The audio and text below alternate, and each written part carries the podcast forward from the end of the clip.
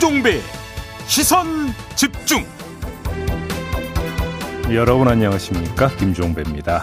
이재명 경기지사가 누적 득표율 오십 점 이구 퍼센트로 더불어민주당의 대선 후보로 최종 선출됐습니다. 하지만 이낙연 후보 측이 무효표 처리에 이의를 제기했죠. 삼 부에서 이낙연, 이재명 캠프 총괄본부장을 맡고 있는 박광훈 의원, 박주민 의원 차례로 연결해서 입장 들어보겠습니다. 국민의힘은 지난주 금요일에 이 차 컷오프를 통해 경선 후보를 네 명으로 추렸습니다. 관심을 모았던 네 번째 자리는 결국 원희룡 후보가 차지했는데요. 본인이 생각하는 컷오프 통과 비결, 그리고 남은 경선 레이스 전략은 무엇인지 이 부에서 본인에게 직접 들어보겠습니다. 시월 십일일 월요일 김종배의 시선집중, 광고 듣고 시작합니다.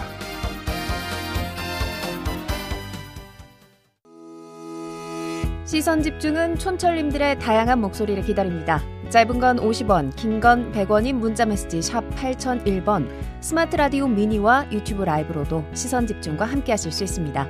믿고 듣는 진품시사, 김종배의 시선집중.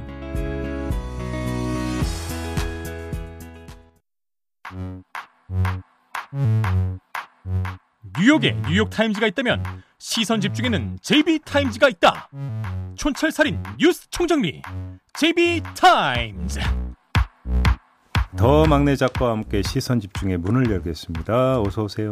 네, 안녕하세요. 더막갑니다.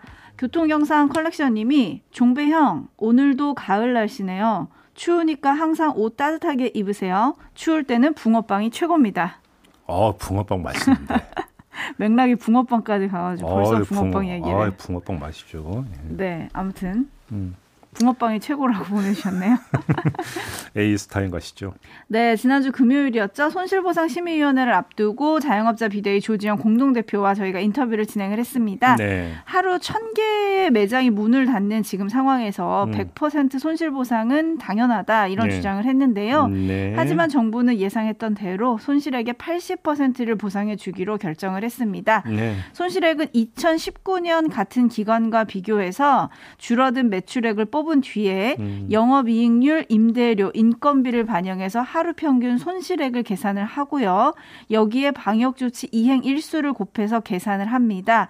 최대 일억 원, 최소 십만 원까지 지급을 하는데 이십칠일부터 신청을 받고요. 신청 후 이틀 내에 지급한다는 방침입니다. 예. 하지만 논란이 계속되고 있습니다. 칠월 이전 피해는 왜 빠졌냐?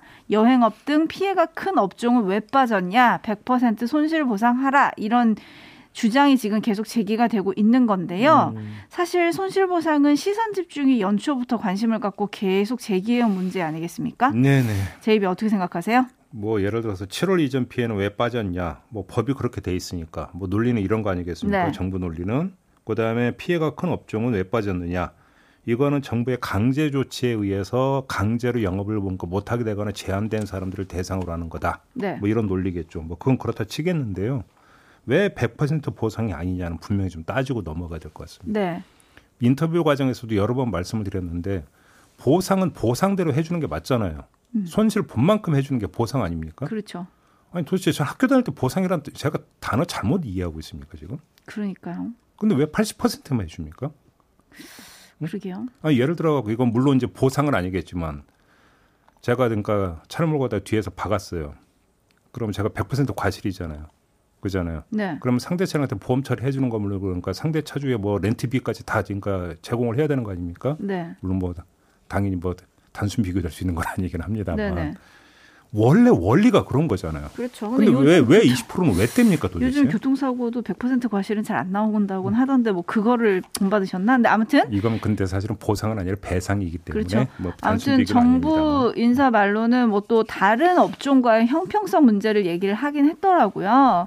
그래서 아무튼 좀 따져봐야 될 문제인 거는 맞다 싶고요. 그리고 또 주말에 불거진 뉴스 중에 하나가 기재부가 이제 손실 보상을 담기 위해서 추경에 예산을 반영을 했을 거 아니에요? 네. 거기 이제 일조 원을 담아놨는데 어쨌든 손실보상 규모가 좀 커지면서 일조 원이 더 필요하게 됐다. 그럼 이걸 어떻게 충당할 거냐, 이런 음. 보도가 주말에 많이 나왔어요. 네. 근데 지금 재원을 걱정할 때인지 이게 또 궁금하거든요. 그래서 요거는 잠시 후 영혼의 경제학자죠, 우석진 교수와 또 짚어보도록 하겠습니다. 네. 아, 지금 송 손봉진님이 휴일에도 출근하는 일 인 자영업자입니다. 음. 출근해도 손님은 없겠지만 그래도 출근합니다. 이런 의견을 보내주셨는데 네. 이런 분들을 위해서 제대로 된 손실보상은 필수 아니겠습니까? 버티셔야 됩니다. 네. 아, 그 말도 좀 공허하게 들리긴 하는데 아무튼 정부가 좀 더 세심해졌으면 좋겠다라는 음. 생각이 들고요. 네. 뉴스와 분석이 함께하는 제이비 타임즈 오늘 주목할 뉴스 챙겨드리겠습니다. 첫 번째 뉴스 오디오로 먼저 만나보시죠. 감사합니다. 민주당 대선 후보 경선의 최종 승자는 이재명 후보였습니다. 이재명 후보는 마지막 관문인 서울 경선에서 오십일 점 사십오 퍼센트로 과반 승리를 이어갔고 이 위 이낙연 후보는 삼십육 점 오십 퍼센트를 기록했습니다. 이낙연 후보는 이십사만 팔천여 명이 참가한 삼 차 국민선거인단 투표에서 육십이 점 삼십칠 퍼센트를 득표하며 맹추격했지만 이재명 후보의 누적 과반 득표를 저지하진 못했습니다. 지금까지 열한 차례 지역 순회 경선과 세 차례 국민선거인단 투표에서 십사 전 십이 승을 거둔 이재명 후보의 누적 득표율은 오십 점 이십구 퍼센트. 과반 득표로 결선 투표 없이 대선 본선으로 직행하게 됐습니다. 이재명 후보는 정권 재창출의 최고 전략은 원팀이라며 당내 경선 후유증 수습에 나섰습니다. 동지들이 계셔서 우리 민주당이 더 커졌습니다. 더 단단해졌습니다. 이재명 정부 창출의 동지로 끝까지 함께하겠습니다. 네, 이렇게 결론이 나기는 했습니다만 네. 이낙연 후보 측에서 이의 신청한다는 거 아니겠습니까? 네. 그 중도 사퇴했던 정세균 후보와 김두관 후보가 얻었던 표를 무효 처리한 거에 대해서 이의 신청을 한다고 했기 때문에 선관위에서 다시 이제 뭐 결론을 내리는 걸 좀 지켜봐야 되겠는데요. 이거는 이제 뭐 잠시 후 삼 부에서 양 캠프 입장을 들을 테니까 여기서는 언급을 하지 않겠고요. 네. 다만 그 그렇게까지 갔던 결정적 계기가 어제 발표됐던 삼 차 선거인단 투표 결과 아니었겠습니까? 그렇습니다. 여기서 이재명 후보가 이십팔 퍼센트밖에 득표를 못했어요. 네. 반면에 이낙연 후보는 육십이 퍼센트를 득표를 했던 거고 결국 이것이 누적 득표율을 깎아내리는 결정적인 요인이 됐던 건데 음. 결국은 이 하나의 어떤 뭐 투표 결과에서 이재명 후보는 숙제를 안게 됐다. 이렇게 봐야 될 것 같습니다. 네네. 포인트는 시간이라고 봐야 될 것 같습니다. 일 차, 이 차 국민선거인단 투표와는 전혀 다른 삼 차 국민선거인단 투표 결과가 나왔는데 네. 뭐 구성이 다르다라고 볼 근거는 어디에서도 찾을 수가 없어요. 음, 그잖아요. 그렇죠. 그러면 결국은 차이는 어디에 있느냐? 투표 시점의 차이밖에 없다고 봐야 되는 거 아니겠습니까? 음. 그러면 그 시간이라고 하는 게 뭐냐? 이걸 봐야 될 것 같은데 이중의 시간을 봐야 될 것 같습니다. 이중의 시간이요? 하나는 일 차, 이 차에서는 이재명 후보가 오십 퍼센트도 넘는 국민선거인단 투표에서도 오십 퍼센트가 넘는 득표율을 기록했는데 삼 차에서 이렇게 됐다. 근데 이 과정에서 대장동 의혹은 계속 제기가 됐다라는 것인데요. 결국은 대장동의 연장선으로서의 시간. 음. 뭐 이걸 이야기하지를 않을 수가 없을 것 같습니다. 네. 이 시간의 흐름이 대장동 시간의 흐름이 이재명 후보에게 유리하게 흘러가지 않았다라는 거고 음. 지금도 그렇게 흘러가지 않고 있다라는 이야기가 되겠죠. 삼 차 네. 선거인단 투표 결과만 놓고 보면. 네. 그래서 이 국민선거인단이라고 하면 민주당한테 호의적인 유권자층 이렇게 해석을 해야 되는 거 아닙니까? 네. 상식적인 거잖아요. 그 유권자층에서 시간이 갈수록 뭔가 의혹이 쌓이고 있다. 음흠. 이렇게 해석을 해야 되는 거죠. 이거는 이재명 후보 입장에서 상당히 큰 숙제를 안게 됐다고 봐야 되는 거고요. 네. 이것이 두 번째 시간을 규정을 하는데 대선 후보로 확정된 이후 그러니까 본격적인 대선 후보로서 활동의 개시점 그 시간을 늦출 수밖에 없다. 음. 이렇게 돼버리면. 왜 그러냐면 그러면 당장 이 문제부터 풀지 않으면 대선 후보로서의 어떤 행보 이것이 그러니까 효과는 반감될 수밖에 없는 것 아니겠어요? 컨벤션 효과는 누리기도 힘들게 돼버리는 네네. 거고 이렇게 되면은 그러니까 국민의힘보다 한 달 앞서서 대선 후보로 확정이 되면 거기다 누릴 수 있는 그 기대 효과가 뭐냐면 이슈의 선도거든요. 음. 대선 이제 본선 후보로서 이슈를 제게 들어가면서 이슈를 선도해 갈 수 있다라고 하는 게 그나마 기회 비용일 수가 있는데 어, 기회 뭐 기대 효과가 될 수가 있는 거죠. 그런데 네. 대장동의 발목이 묶여버리면 음. 그걸 제대로 할 수가 없는 게 아니라 치고 나가는 게 아니라 방어하기 급급할 수밖에 없다. 음. 이 점을 어떻게 풀 것이냐. 그런 점에서 대선 후보로서의 개시 시점은 늦춰진다.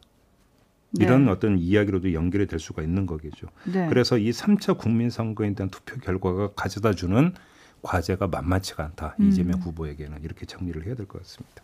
그렇습니다. 잠시 후 삼 부에서 짚긴 하겠지만 어쨌든 이낙연 후보 측에서 지금 이의 제기를 한다는 거잖아요. 네. 그래서 그거에 대해서 지금 많은 의견들이 올라오고 있어요. 음. 좀 몇 가지를 살펴보면 현님은 오십이 퍼센트만 나왔어도 논란이 없을 건데 라고 하시면서 네. 이러다가 중도는 투표장, 투표장에 안 갑니다. 라는 의견 보내주셨고요. 음. 존성님은 지면 깨끗하게 승복하는 게 민주주의의 발전을 위해 아름 아름다운 거 아닌가요? 라고 보내주셨고 네. 마이티완즈님은 규칙에 대해서 따지려면 경선 시작 전에 따졌어야 합니다. 라는 의견. 반면 팔공공구님은 무효표 처리 제대로 해야 합니다. 라고 보내주셨고요. 네. 또 일일구공님은 황교안 총리 출신도 부정선거 주장, 이낙연 총리 출신도 이의 제기, 총리 출신끼리는 통한다? 뭐 이런 의견도 보내주셨고요. 그다음에 고상희님은 불복하면 피닉제라고 보내주셨는데 어쨌든 관심은 여기에 좀 집중이 되고 있는 것 같아요. 그러면서 또 많은 분들이 보내주시기를 삼 차 국민선거인단 투표에서 득표율이 이낙연 후보가 굉장히 높았잖아요. 네. 그게 지지자들이 변한 거냐 아니면 역선택이냐 또 이런 논란도 좀 불거지고 있네요. 저희 채팅창에서는. 그러니까 이게 그러면 일 차, 이 차 국민선거인단과는 다르게 삼 차 국민선거인단에서만 역선택을 할 이질적 층이 많이 포함이 됐다라고 볼 수 있는 근거는 없죠. 네. 그렇지 않습니까? 그렇기 때문에 제가 말씀을 드리는 거예요. 여기서 일, 이 차하고 삼 차를 나눌 수 있는 방법은 하나밖에 없다. 음흠. 투표 시점 차이밖에 없다. 네. 왜냐하면 그래서 구성에서 뭐 약간 다르다 하더라도 그걸 확인할 방법은 없어요. 그렇지 않습니까? 네. 그렇기 때문에 그냥 결과를 가지고 다시 그 앞에 가서 대입하는 것은 별로 그렇게 그 적절한 해석 방법은 아니라고 봐야 되는 거고 음흠. 결국은 투표 시점 말고는 해석할 수 있는 방법이 없다라고 그래서 제가 말씀을 드리는 거거든요. 알겠습니다. 양 캠프의 입장도 삼 부에 잠시 짚도록 하겠고요. 또 이재명 후보가 도지사직을 언제까지 유지할 거냐 이것도 지금 관심이더라고요. 이 네. 문제까지 한번 삼 부에서 짚어주시길 바라겠습니다. 제이비타임즈 다음 주목할 뉴스 넘어갈게요. 오디오로 먼저 만나보시죠. 윤석열 후보는 무속 논란을 돌파하려는 듯 서울 여의도 순복음 교회를 찾았습니다. 성경책까지 챙겨온 윤 후보는 부인 김건희 씨가 교회를 열심히 다녀서 구약을 다 외운다고 말했습니다. 손바닥 왕자에 이어 천공 스승까지 공개되면서 무속 논란이 확산되자 이를 의식한 행보로 보입니다. 아니요, 이 성경책이 네, 네. 아니 우리 원래 어, 어. 집에도 몇 권이 네, 있고 네. 김장환 목사님이 네. 따로 아, 이렇게 네. 해서 주신 겁니다. 아, 네. 네. 네. 네. 여의도 순복음교회를 찾지 않았습니까? 네. 그래서 예배를 드렸고요. 예배 후에 순복음교회 이영훈 담임 목사를 만났는데 이 자리에서 이영훈 목사가 이렇게 말했다고 합니다. 우리나라 지도자들이 사소한 것을 가지고 서로 물고 뜯고 안 했으면 한다. 음흠. 이런 말을 했다고 하는데요. 이날의 장면에서 핵심은 바로 이것인 것 같습니다. 이영훈 목사가 했다라는 사소한 것. 이 말을 끌어낸 것이 윤석열 후보 입장에서는 최대의 성과가 될 수도 있겠다. 왜냐하면 네. 그 사소한 것에 뭐가 포함이 되겠습니까? 임금 왕자를 둘러싼 경선 후보 간의 공방이 포함이 되는 것 아니겠습니까? 그런데 네. 이거에 대해서 가장 예민하게 그 반응할 수 있는 층의 어, 개신교도들이라고 본다면 그 최대 어떤 그 교회의 담임 목사가 그걸 사소한 것으로 규정을 했다면 음. 윤석열 후보 입장에서는 뭐 반길 수 있는 그런 대목 아닐까요? 그래서 최대 수확일 수도 있겠다. 이런 해석도 가능해질 것 같습니다. 그런데 지금 댓글을 보면 현님이 종교 그랜드슬램이라고 댓글도 있던데요. 라는 얘기도 해주셨어요. 그... 이런 얘기가 나오는 이유가 윤석열 후보가 다른 종교 얘기도 또 있더라고요. 그러니까 뭐 이제 그 서울대 재학 시절인 천구백팔십일년 십이월에 명동성당을 다니면서 암브로시오라고 하는 세례명을 받았다 이런 보도도 있었고요. 네. 또 검사로서 지방 근무할 때는 인근 사찰을 다니면서 불교 신자로도 활동했다 이런 보도도 있었는데 아마 이걸 두고 좀 하는 이야기 같습니다. 네. 뭐 다양한 종교를 체험하는 걸 뭐라고 할 수는 없겠죠. 이 믿음이라는 것도 바뀔 수 있는 거 아니겠습니까? 네. 이래서 동시에 내가 불교도 믿고 천주교도 믿고 고 개신교도 믿는다. 뭐 그게 아니라 지금 과거 이랬고 또 과거 이랬다라고 한다면 그냥 좋게 해석을 한다면 믿음이 바뀌었다. 음. 이렇게 해석을 한다면 뭐 그거를 뭐라고 할 수는 없겠죠. 네. 문제는 그때 당시에 그리고 지금 그러니까 이 시점에서의 진정성 아니겠습니까? 믿음의 진정성. 음흠. 그잖아요. 네. 윤석열 후보가 구월 십오일에 고 조용기 목사 빈소를 찾았을 때 김장환 목사가 하나님 믿어야 돼 이렇게 말했던 거 뉴스탄 거 혹시 보셨습니까? 맞죠, 맞죠. 그때 윤석열 후보가 고개를 끄덕였다라고 하는 거 아니겠습니까? 네. 그러니까 어제 순복음 교회를 찾아간 게 이 그때 고개를 끄덕인 것에 대한 그 실천 차원이냐 음. 이걸 봐야 되는 건데 아, 앞으로가 뭔가 앞으로를 보면 알겠죠. 네. 그잖아요. 앞으로 만약에 이제 그 경선 후보로서 만에 하나라도 이제 그 국민의힘의 대선 후보가 된다면 대선 후보로서 사찰도 찾고 성당도 찾을 가능성이 있다고 봐야 되겠는데 있겠죠. 이제 거기서 어떤 행동을 보이느냐가 결국 그 믿음의 진정성을 확인하는 유일한 잣대가 되지 않겠습니까? 음흠. 그죠? 네. 뭐 정치적으로 화합을 도모하는 차원에서 뭐 다 가실 수는 있겠죠. 그죠? 근데 그렇죠. 네. 그리고 어차피 그다음에 또 뭐 예를 들어서 대통령 같은 경우는 각계 종교 지도자들을 이제 그 불러가지고 만나죠. 이야기도 네. 하잖아요. 네네네. 그러니까 종교를 찾고 그래 거기 가서 이야기하는 걸 가지고 뭐라고 할 수는 없죠. 근데 네. 어제 이거는 예배를 드렸다라는 거잖아요. 그렇죠. 그잖아요. 이영훈 담임 목사를 만나서 환담을 나눴다가 아니라 예배를 드렸다라는 게 초점이기 때문에 네. 그러면 사찰에 가서 어떻게 하느냐, 음. 그죠? 성당에 가서 어떻게 하느냐, 이걸 보면 알게 되겠죠. 네, 지금 많은 분들이 또 의견을 보내주고 계신데 음. 그 윤석열 후보가 앞에 오디오에서 부인 얘기를 하잖아요. 구약을 다 외운다. 네. 네, 거기에 대해서 또 많은 분들이 의견을 보내주고 계십니다. 프로젝트 아이엠님은 구약을 외운다.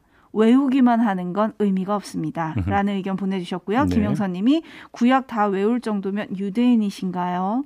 박장규 님은 완전 천재십니다. 뭐 이런 의견들을 보내주셨고요. 음. 팔사오일 님은 구약을 외우면 불경은 못 외우실까요? 네, 그리고 구공일일 님은 음. 이러다 이슬람교 회당까지 가시겠어요? 라고 해주셨는데 음. 네, 뭐 이런 다양한 의견들이 있고요. 한편에 이제 지금 주말 동안 깐부 요 논란도 조금 불거졌었잖아요. 네. 깐부가 이제 오징어 게임에 나오는 단어인데 같은 편을 맺는다 이런 뜻이잖아요. 네. 윤석열 후보와 홍준표 후보의 깐부에 대해서는 어떻게 보셨어요? 삼십 초로 짧게 얘기해 주세요. 경쟁적 협조 관계라는 말 들어보셨습니까? 네. 많이 하는 얘기 아닌가요? 근데 지금은 경쟁 관계가 주가 되는 거 아닙니까? 음. 그러면 깐부로는 아니죠. 아하. 네. 알겠습니다. 삼십 초 안 넘었죠? 알겠습니다. 네. 뉴스와 분석이 함께하는 제이비 타임즈 다음 주목할 뉴스 넘어갈게요. 어떤 건가요? 마포 농수산물 시장에서 코로나 확진자가 속출을 했습니다. 그래서 지난 육일부터 팔일 동안 이 시장을 폐쇄를 했죠. 네. 그래도 확진자가 나오니까 마포구청이 구일부터 무기한 폐쇄 결정을 내렸습니다. 그런데 상인들이 마포구청 앞에서 격렬하게 항의를 했어요. 네. 그래서 상인들이 뭐 배추, 고추, 양배추 뭐 이런 것들을 막 집어 던졌던데 그 이렇게 집어 던진 농산물이 마포구청 앞에 아주 널브러진 이런 사진이 주말에 계속 돌았죠. 네, 왜 이런 일이 벌어졌는가 좀 짚어봐야겠죠. 이 상인들이 폐쇄 조치 자체에 반발하는 것 같지는 않아요. 문제는 음. 과정과 절차인데 마포구청이 구일부터 추가 폐쇄에 들어간다고 문자로 통보한 시점이 언제냐면 팔일 저녁 일곱시 반이라고 합니다. 내일부터 추가 폐쇄하는데 이제 오늘 저녁 일곱시 반에 문자 온 거예요. 예당초 이제 일 차 폐쇄 결정은 육일부터 팔일까지였으니까 네. 그러면 이어갈지 말지를 좀 미리 알려주면 상인들이 대책을 세울 수가 있는데 팔일 저녁 일곱시 반이 되기까지는 아무 얘기가 없었던 거잖아요. 아, 그러니까 구일부터 열 수도 있나 보다 해가지고 그러면 어떡하겠어요. 네. 상인들이 물량을 또 사드릴 거 아니겠습니까. 창고에다가. 그렇죠. 근데 갑자기 그러니까 저녁 일곱시 반에 떡 문자로 해서 무기한 폐쇄 이렇게 이어간다고 해버리면 어떻게 되겠느냐라는 거죠. 썩어버리는 거 아니겠습니까? 그렇죠. 거기다가 이 시장은 도매를 겸하거든요. 그러니까 인근 가게에 재료를 공급을 하는데 음. 이렇게 되어버리면 혼란이 발생을 하는 거잖아요. 네. 그러면 마포구청이 조금만 세심하게 신경 써서 미리 통보를 해서 음. 대비를 할 수 있는 시간적 여유를 줬다면 이렇게까지 네. 반발을 했겠느냐. 이 문제가 제기되는 거잖아요. 그렇죠. 그래서 다시 한번 확인하는 건데요. 방역의 기조는 소통이지 일방 행정이 아니에요. 그러니까요. 음. 구청은 이제 구민의 안전을 위해서 당분간은 폐쇄할 수밖에 없다. 이런 입장을 좀 반복을 하더라고요. 근데 네. 맞는 말이긴 한데 네. 지금 짚어주신 대로 구일에 이제 시설 폐쇄가 풀리는 줄 알고 그 전날 야채 삼점오톤을 사왔다는 상인이 있었죠. 얘기가 있었어요. 예. 그냥 썩는 야채를 바라보는 그 속이 얼마나 썩어 문드러질까 이런 걱정이 되던데요. 음. 조금만 더 세심한 소통이 있었으면 좋겠다 싶습니다. 네, 네. 이렇게 마무리하겠습니다. 다음과 수고하셨습니다. 감사합니다.